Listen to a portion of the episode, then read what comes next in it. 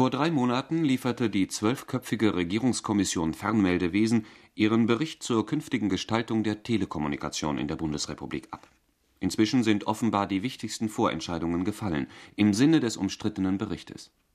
Und das hat eine heftige Kontroverse zwischen der DPG, der Deutschen Postgewerkschaft, und dem zuständigen Minister Christian Schwarz-Schilling ausgelöst. Sechs Millionen Haushalte wurden am Buß- und Betag in die Auseinandersetzung einbezogen.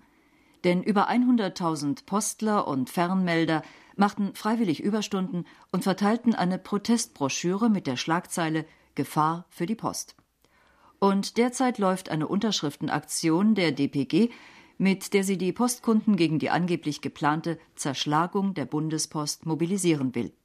Worum geht es? Die Telekommunikation, eine der größten und wichtigsten Wachstumsbranchen in allen modernen Industriegesellschaften, soll liberalisiert und dem freien Wettbewerb geöffnet werden. Bis auf den einfachen Telefonanschluss und die Netzträgerschaft wird das Postmonopol also in diesem Bereich weitgehend aufgehoben damit sie mit der freien Wirtschaft konkurrieren kann, wollen Kommission und Postminister übereinstimmend die Post in drei selbstständige Unternehmen aufteilen, über die der Postminister sozusagen nur noch die Oberaufsicht führt. Das Fernmeldewesen, um das es vor allem geht, soll von einem Staatsunternehmen namens Telekom gesteuert werden. Postminister Schwarz-Schilling will das nicht als Trennung von den anderen Postaufgaben verstanden wissen Trennung kann man in diesem Sinne nicht sagen. Es ist eine verwaltungsmäßige, managementmäßige äh, Eigenverantwortlichkeit, die den Bereichen Post, Telekom und Postbankdiensten zugeordnet werden soll. Äh, das Unternehmen ist einfach zu riesig, um mit einem Vorstand, einem Führungsgremien diese verschiedenartigen Produktionen und Dienstleistungen ähm, äh, führen und entwickeln zu können. Es geht um die zukunftsträchtigen Dienste wie Telefonanlagen, Telex, Datenübertragung, Fernkopieren, Fernmessen, Bildschirmtext und Bildtelefon.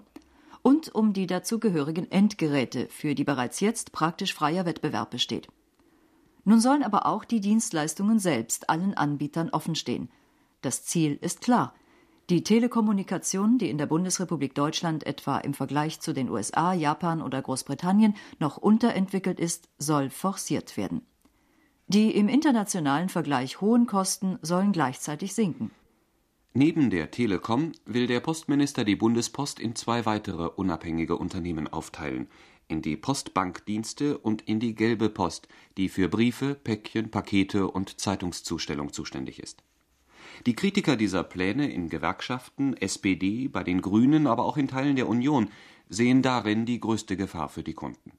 Denn die Gelbe Post macht derzeit rund zwei Milliarden Mark Minus im Jahr, das von den Gewinnen des Fernmeldewesens abgedeckt wird. Aber das soll künftig nur noch bedingt geschehen, wie Schwarz-Schilling erläutert, auch wenn er die völlige Abschaffung des Finanzausgleichs ablehnt. Ich glaube nicht, dass das äh, unter den finanziellen Bedingungen, unter denen nun die verschiedenen Bereiche stehen, äh, machbar wäre. Äh, wir können ja auch nicht mit dem Defizit äh, zum Finanzminister gehen. Äh, der würde sich dafür bedanken. Äh, wir müssen hier schon eine Möglichkeit des Ausgleichs behalten. Und von daher sehe ich auch eine Zeitbegrenzung für nicht sehr sinnvoll an. Auf der anderen Seite dürfen diese Defizite natürlich nicht zu hoch werden, weil auch der Telekom-Bereich äh, mit äh, Abflachungen der Gebühren rechnen muss, damit mit Mindereinnahmen und damit äh, das, was übrig bleibt, auch tatsächlich dafür verwenden muss, um seine eigenen Infrastrukturaufgaben zu erledigen. Insofern muss man sich damit auseinandersetzen, dass auch die drei Bereiche, soweit es nur irgendwie möglich ist, kostendeckend arbeiten.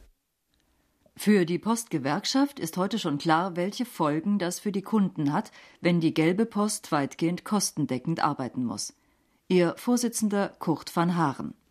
Das wird unausweichlich dann zu einer beträchtlichen Verteuerung der Postpakete führen müssen. Dann müsste zwangsläufig in der Fläche Poststellen sterben, die Postversorgung auf dem Lande Schaden nehmen. Das würde dazu führen, dass man von der Briefkastenleerung, die man ausdünnt, bis zum Postzeitungsdienst die Dinge entweder einstellt oder drastisch verschlechtert oder sehr verteuert, vielleicht auch daran denkt, dass man samstags keine Post und keine Pakete mehr austrägt, einfach um Kosten zu sparen. Und es hätte sicherlich auch zur Folge, dass dann bei Einnahmeneutralität, vorausgesetzt der Ortstarif nicht mehr 23 Pfennig, sondern bei reiner Kostenorientierung 2,30 Mark bezahlt werden müsste. Die befürchteten Verteuerungen entstehen auch deshalb, weil angestrebt wird, jede einzelne Dienstleistung möglichst kostendeckend zu gestalten. Und das würde dann bedeuten, dass Ortsgespräche bis zu zehnmal teurer, Ferngespräche entsprechend billiger werden würden. Schwarz-Schilling hält diese Entwicklung für unvermeidbar. Ganz unabhängig davon, ob wir jetzt eine organisatorische Neuordnung der Post vornehmen oder nicht, diese Korrektur wird im Laufe der nächsten Jahre sowieso erforderlich sein, weil wir international in den Ferngesprächen immer mehr ins äh, Hintertreffen kommen. Insgesamt allerdings glaubt der Postminister nicht, dass die Trennung der Post in drei Unternehmensbereiche so gravierende Auswirkungen haben wird, wie van Haaren befürchtet. Also von erheblich teurer ist im Moment überhaupt keine Rede. Und wenn Infrastrukturmaßnahmen äh, oder Infrastrukturleistungen bleiben sollen, dann bleiben sie deswegen, weil sie der Kunde wünscht. Äh, solange der Kunde Dienstleistungen erwartet, werden sie ihm auch gestellt werden. Er muss sie dann natürlich auch bezahlen, wie das in jedem normalen Geschäft nötig ist. Äh, ich glaube aber nicht, dass es hier zu so gravierenden Änderungen kommt, wie hier geredet wurde. Da wurden ja äh, Portopreise für Briefe von über zwei Mark und ähnliches gesagt. Also das halte ich nun für einen völligen Unsinn. Postgewerkschaft und SPD kritisieren dennoch, dass die Verteuerungen vor allem den sogenannten kleinen Mann treffen werden, der weitgehend im Nahbereich mit Freunden und Verwandten telefoniert. Die Wirtschaft dagegen benutze Telefon und die anderen Telekommunikationsmittel vorwiegend für Fern- und Auslandsverbindungen, werde also finanziell deutlich zulasten des normalen Kunden entlastet. Der Postminister bestreitet das mit dem Hinweis, dass in unserer mobilen Gesellschaft auch der normale Postkunde immer häufiger Ferngespräche führe, vor allem wenn er in ländlichen Gebieten wohnt. Untersuchungen darüber gibt es allerdings nicht. Das SPD-Kommissionsmitglied Peter Glotz warnt deshalb. Was wir nicht äh, machen dürfen, ist äh, Verbilligung der Leistungen für Großkunden und äh, brutale Verteuerung für die Privatkunden. Umstritten ist auch die geplante weitgehende Öffnung der Telekommunikationsdienste für den freien Wettbewerb. Schwarz-Schilling macht deutlich, dass er dennoch an diesem Ziel festhält. Da ist die Empfehlung der Regierungskommission, dass wir die neuen Dienste dem freien Markt zuführen sollen und liberal handhaben sollen und dass nur das Telefon im äh, Monopol bleiben soll. Ich glaube, wir werden uns so im Großen und Ganzen nach dieser Empfehlung richten. Die Kritiker haben dagegen gleich mehrfache Bedenken. Vor allem wird die Post auch künftig flächendeckend ihre Leistungen anbieten müssen, und das nicht nur beim Telefon. Die Wirtschaft aber kann dazu nicht verpflichtet werden. Die Folge sei Rosinenpickerei, meinen SPD und Gewerkschaft. Die Industrie werde sich die lukrativen Dienste aussuchen und sie dann nur dort anbieten, wo es sich lohnt, vor allem also in den Ballungsgebieten. Und die Post müsse dann die teuren Dienstleistungen auf dem Lande erbringen. Schwarzschilling sieht diese Gefahr, meint allerdings, das äh, Rosinenpicken ist so einfach nicht. Äh, wir haben ja das Monopol des Telefons äh, behalten, sodass von daher gesehen eine Rosinenpickerei gar nicht möglich wäre. Damit aber die Post konkurrenzfähig bleibt, braucht sie mehr. Sie müsste nach Ansicht der Postgewerkschaft dann auch selbst Endgeräte produzieren dürfen, um nicht auf die Produkte ihrer Konkurrenten angewiesen zu sein. Anders als die DPG hat Glotz keine grundsätzlichen Einwände gegen Wettbewerb in der Telekommunikation. Ich glaube, dass ähm, es sinnvoll ist, äh, sowohl im Bereich der Endgeräte wie auch im Bereich der Fernmeldedienste Wettbewerb äh, zuzulassen, dann aber auch äh, zu verhindern, dass der Post Eisenkugel an die Füße montiert werden. Dann muss die Post voll mitlaufen können und äh, die privaten Wettbewerber auch. Rund 70 Milliarden Mark werden nach Angaben der Industrie weltweit jährlich in die Telekommunikation gesteckt. Ein riesiger Markt also mit zudem großen Zuwachsraten. Der Gewerkschafter Kurt von Haaren unterstellt der Bundesregierung, sie beuge sich mit ihren Postplänen den Profitwünschen der Konzerne. Und weil um diesen riesigen Zukunftsmarkt die Auseinandersetzung geht und die privaten Profiteure einer solchen Entwicklung die Post zerschlagen wollen, öffentliche Strukturen brechen wollen, weil sie ihren egoistischen Profitinteressen im Wege steht. Darum soll das Fernmeldewesen vom Postwesen getrennt werden. Und sie wollen dann im Fernmeldewesen für sich sehr viel günstigere Konditionen. Tatsächlich geht es auch darum, die Telekommunikationsgebühren deutlich zu senken. Erste Unternehmen sind mit ihren Datenabteilungen bereits dabei, nach London auszusiedeln. In Großbritannien ist eine entsprechende Neustrukturierung, wie bei uns geplant, bereits vollzogen. Die Gebühren wurden stark gesenkt. Für diejenigen, die weltweite Datenübertragung betreiben, ist das ein erheblicher Kostenvorteil. Walter Hirche, niedersächsischer Wirtschaftsminister und Vorsitzender der FDP Medienkommission, nennt das Ziel der Reform mit aller Offenheit.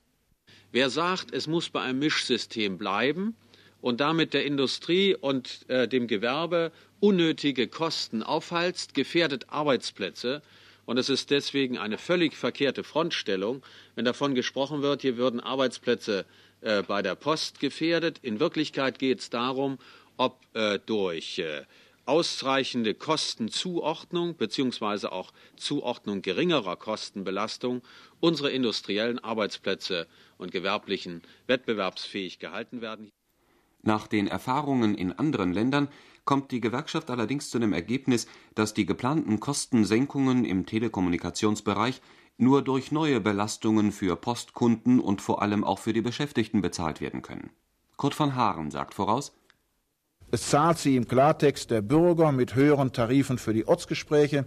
Es zahlt sie der Bürger mit schlechterem Service, mit wahrscheinlich doch beträchtlicher Einschränkung von Dienstleistungen, insbesondere die Flächenversorgung ist gefährdet. Und es zahlen die Arbeitnehmer, die Postbeschäftigten, die Zeche mit Lohndrückerei, mit Ausbildungsplatzverlusten für junge Leute, mit Arbeitshetze und Arbeitsplatzverlusten. Also die Gelackmeierten sind Otto Normalverbraucher, der normale Postkunde, und die Gelackmeierten sind die Beschäftigten. Beide zahlen die Zeche einer solchen Art von Postpolitik. Und deshalb wehrt sich die Postgewerkschaft gegen einen solchen verhängnisvollen Weg. Die drei geplanten Postunternehmen würden künftig, so van Haaren, allein nach betriebswirtschaftlichen Kriterien gewinnorientiert arbeiten. Und das werde unausweichlich zu Personalabbau führen.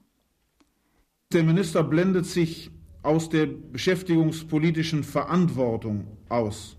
Die Verantwortung für über 550.000 Beschäftigten der Bundespost wird auf Vorstände verlagert, die anderen Bewertungskriterien unterworfen werden, als dies heute bei einem vom Minister geleiteten Betriebsverwaltung Bundespost der Fall ist.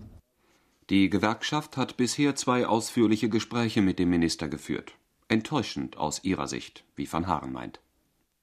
Die Diskussionen, die meine Stellvertreter und ich mit dem Postminister geführt haben, haben offensichtlich bislang nur in Details zu einem Sinneswandel geführt. Zwar fanden die Gespräche, das will ich betonen, in sachlicher Atmosphäre statt, aber unnachgiebig in der Sache. Nur in einem Punkt scheint es Annäherung zu geben. Anders als der Kommissionsbericht will der Minister die Netze im Monopol der Post behalten. Das ist ein Fortschritt, meint auch von Haaren, kommt aber dennoch zu dem Schluss. Wir haben also von unserer Einschätzung nichts zurückzunehmen, nämlich dass hier im Stil eines groß angelegten Betrugs eine sogenannte Reform durchgezogen werden soll, die gegen Bürger und Beschäftigte gerichtet ist. Eine Einigung scheint nicht in Sicht. Schwarz-Schilling ist fest entschlossen, seine Pläne schnell zu verwirklichen. Äh, die Bundesregierung äh, wird äh, etwa bis Anfang nächsten Jahres nach unseren bisherigen Planungen eine Regierungsvorlage erarbeiten, die wir dann im Laufe des nächsten Jahres über die parlamentarischen Verhandlungen führen werden. Und äh, ich rechne damit, dass wir dann zum Sommer bis Herbst 1988 äh, äh, die Vorstellungen einer Neuordnung des Post- und Fernmeldewesens verabschiedet haben.